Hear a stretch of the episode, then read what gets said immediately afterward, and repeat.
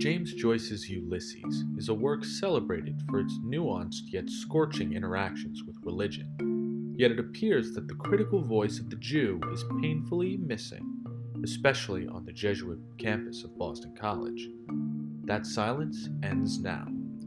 Listen as Harold Koss discusses and reflects upon the great 20th century novel through the lens of his experiences as a Jewish American.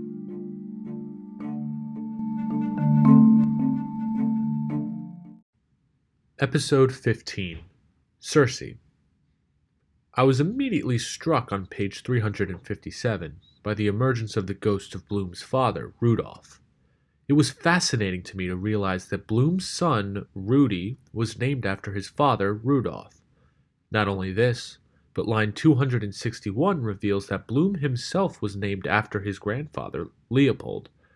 I found this to be an incredibly subtle detail that accurately reflects the nature of many Jewish families. In Jewish traditions, the naming of a child is very important because it supposedly informs what kind of person the child will grow up to be. Many people are named David or Isaac in hope of producing a child that is pious, courageous, and a leader.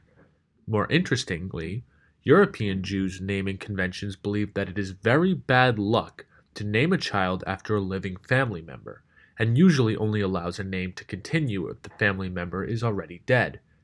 This suggests that Rudy was born after the death of Bloom's father, and that Bloom himself was likely born after the death of his grandfather. I also was astounded to learn that Bloom himself was not a full blooded Jew. Judaism is a religion that is passed through the mother, and the fact that Ellen Bloom is a Catholic suggests that Bloom was actually born a typical Catholic Irishman. This means that every fight that Bloom has had over the course of the day is more complicated than originally thought, since he literally fulfills the requirements that the citizen creates as criteria for an Irishman. However, this shows how strong the currents of anti Semitism were in the beginning of the 20th century. Even someone who was technically Catholic but was culturally Jewish was seen as a foreign alien that could not fit within good Christian society.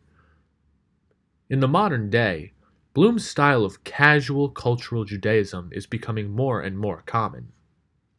I myself was technically born to a Jewish mother, but my commitment to the faith is more similar to Bloom's than it is to, say, a Hasidic Jew.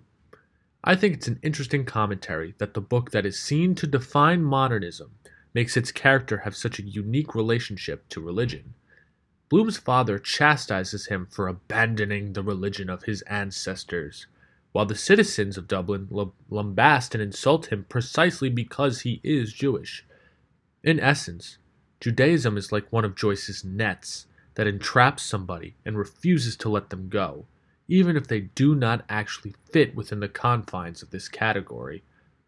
I guess it wasn't a uniquely Catholic phenomenon after all.